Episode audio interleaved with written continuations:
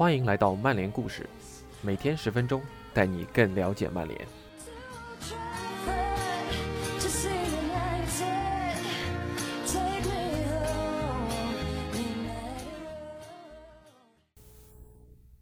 今天的曼联故事将是南美主题周的第六个故事，将和大家分享 T A 网站对老队长瓦伦西亚的专访。本篇文章发表于二零一九年十一月，作者亚当·克拉夫顿，翻译仍然是我们的老朋友吴文博 A T Z。 由于篇幅较长，同样分为上下两集。在这次专访中，瓦伦西亚谈到了自己的成长经历，谈到了加盟曼联后感受到的赢家心态，后福格森时代的种种变化，以及现在奥莱治下曼联给他的感受。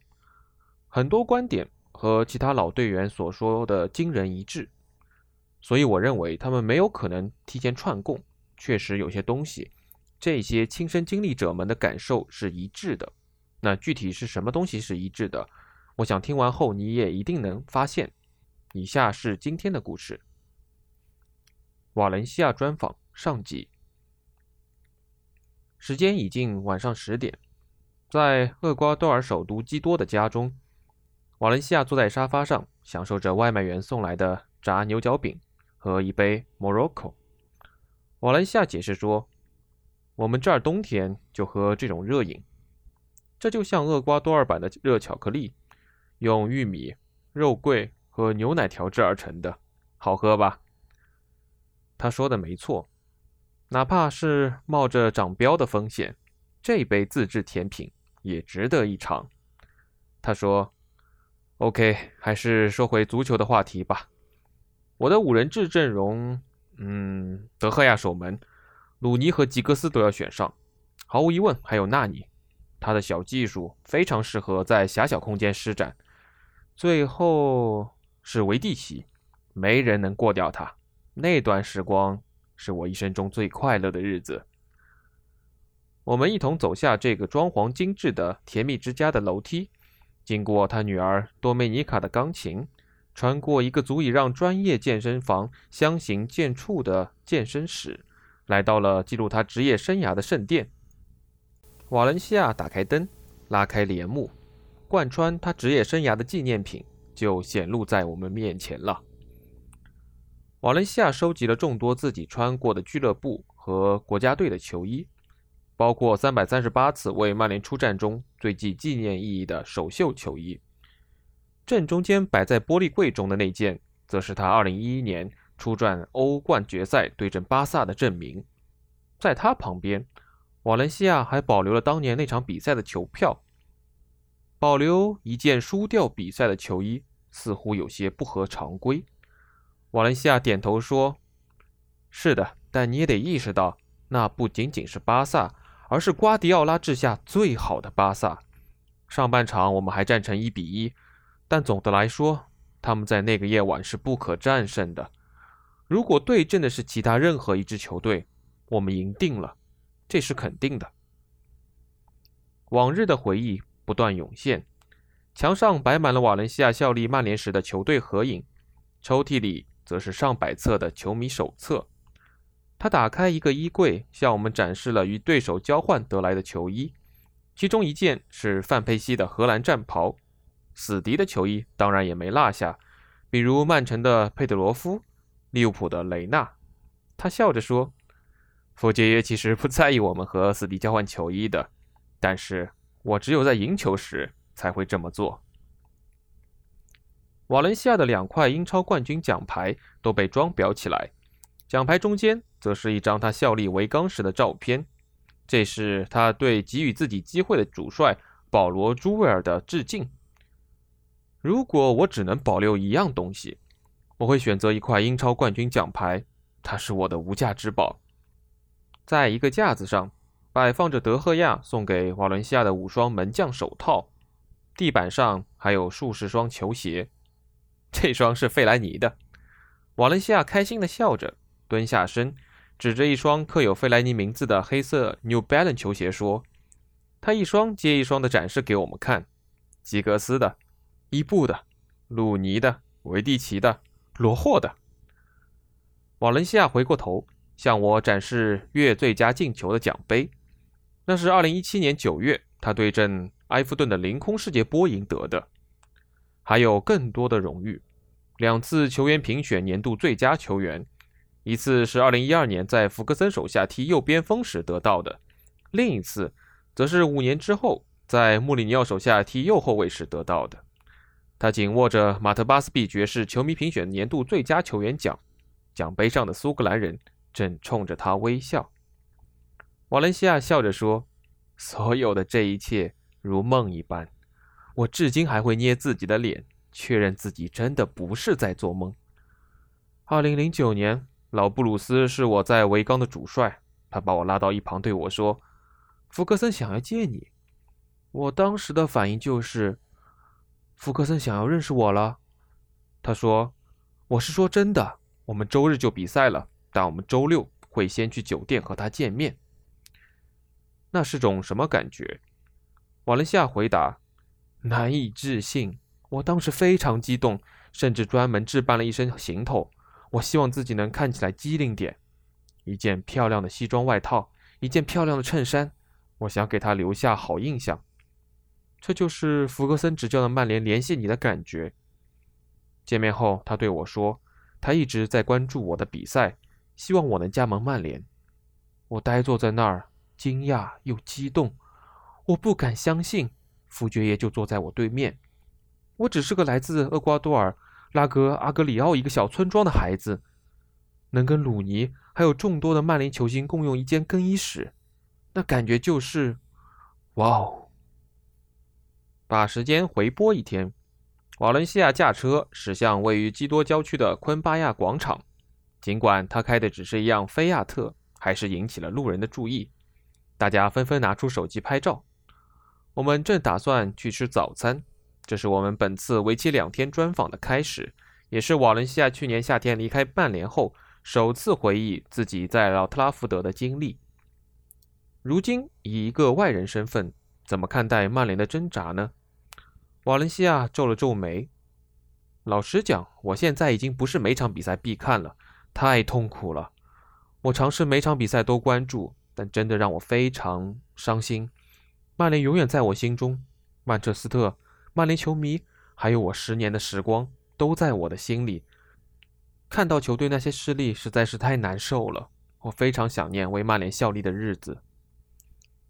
随着我们继续行程，瓦伦西亚还会谈到福格森成功的秘诀，自己当初放弃七号球衣的决定，还有莫耶斯、范加尔和穆里尼奥三任主帅治下的动荡。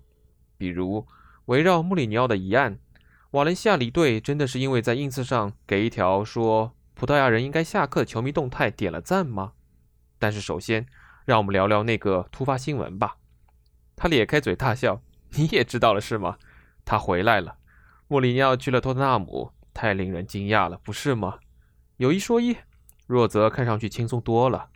我还记得我们共事时，大家非常努力的训练，只要球队输球，他会对我们非常严厉，但他就是有赢家的心态。如果我们赢球了，他会希望我们接着赢下一场，这对他来说非常重要。可赢家不都是这样的吗？到了休息日，他就很好相处了。不过他会希望我们能善待休息的时间，好好清空脑子，到下一堂训练课时能焕然一新。这就是他为什么能赢得这么多的荣誉。让我们先回到瓦伦西亚人生的起点。他在拉戈阿格里奥的一个村庄长大，位于厄瓜多尔的中部，靠近亚马逊丛林。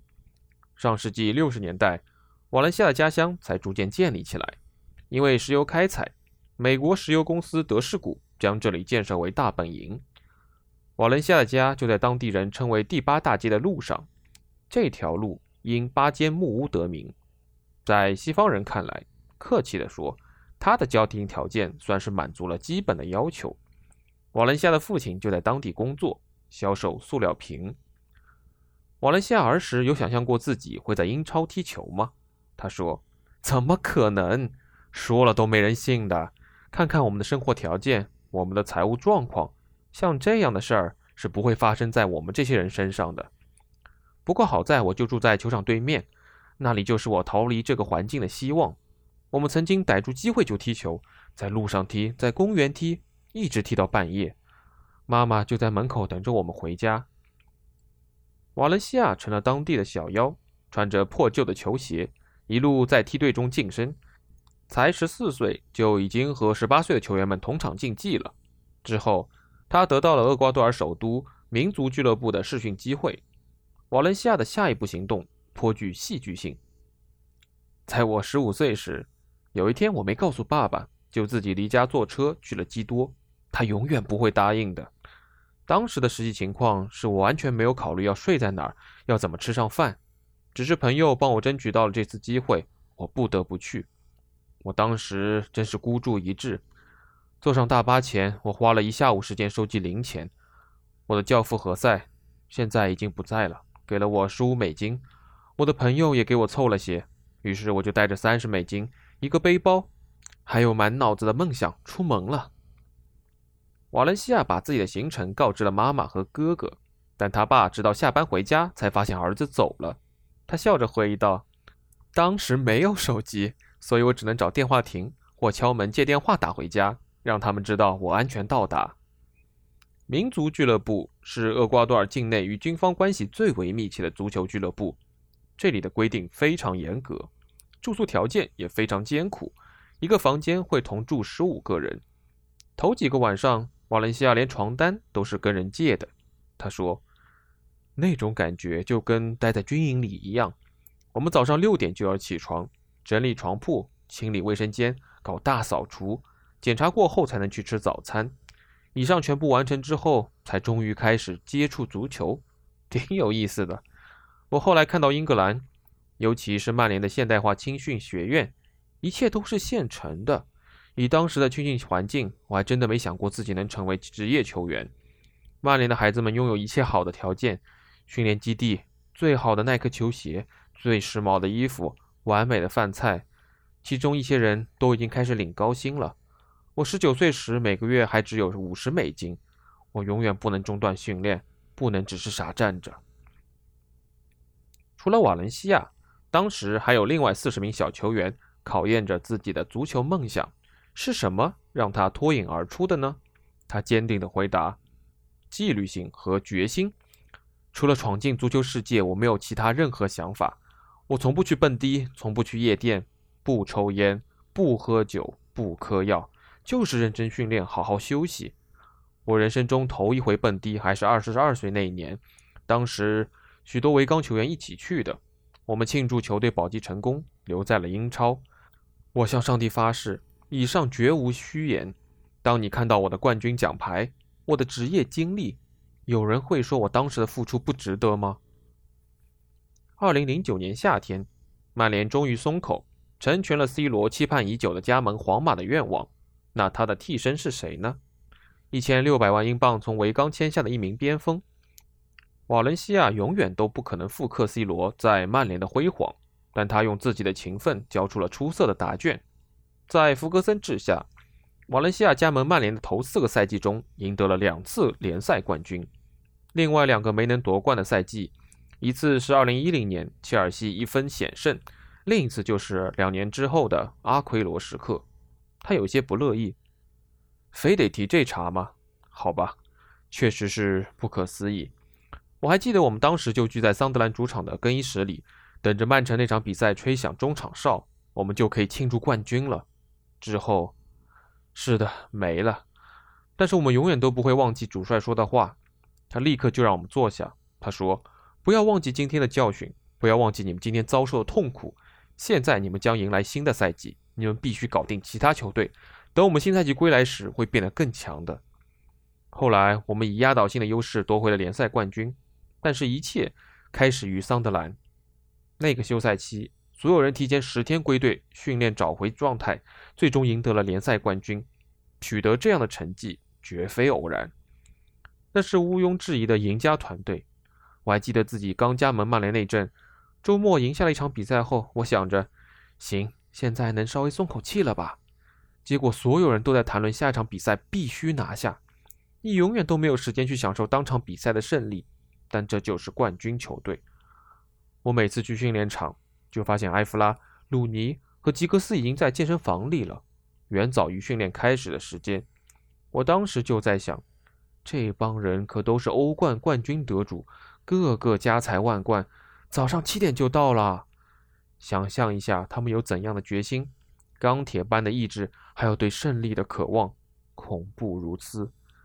作为一名年轻球员，我也学到了宝贵的一课，这些球员不仅是赢家，而且对赢球是有瘾的。他们也给队友们提出了很高的要求，在更衣室树立的规矩，没什么比年轻球员迟到更糟糕的了，因为你三十四岁的队友都会提前两个小时过来加练。人们知道这些背后的艰苦付出吗？他们只看到了比赛结果，曼联赢下了比赛，球员们踢得多好，但他们不知道这些人背后做出了多大的牺牲。吉格斯，上帝啊！我去曼联的时候他已经年过三旬了，但他还会练瑜伽，好让自己继续赢球，能在训练中继续名列前茅，太令人惊讶了。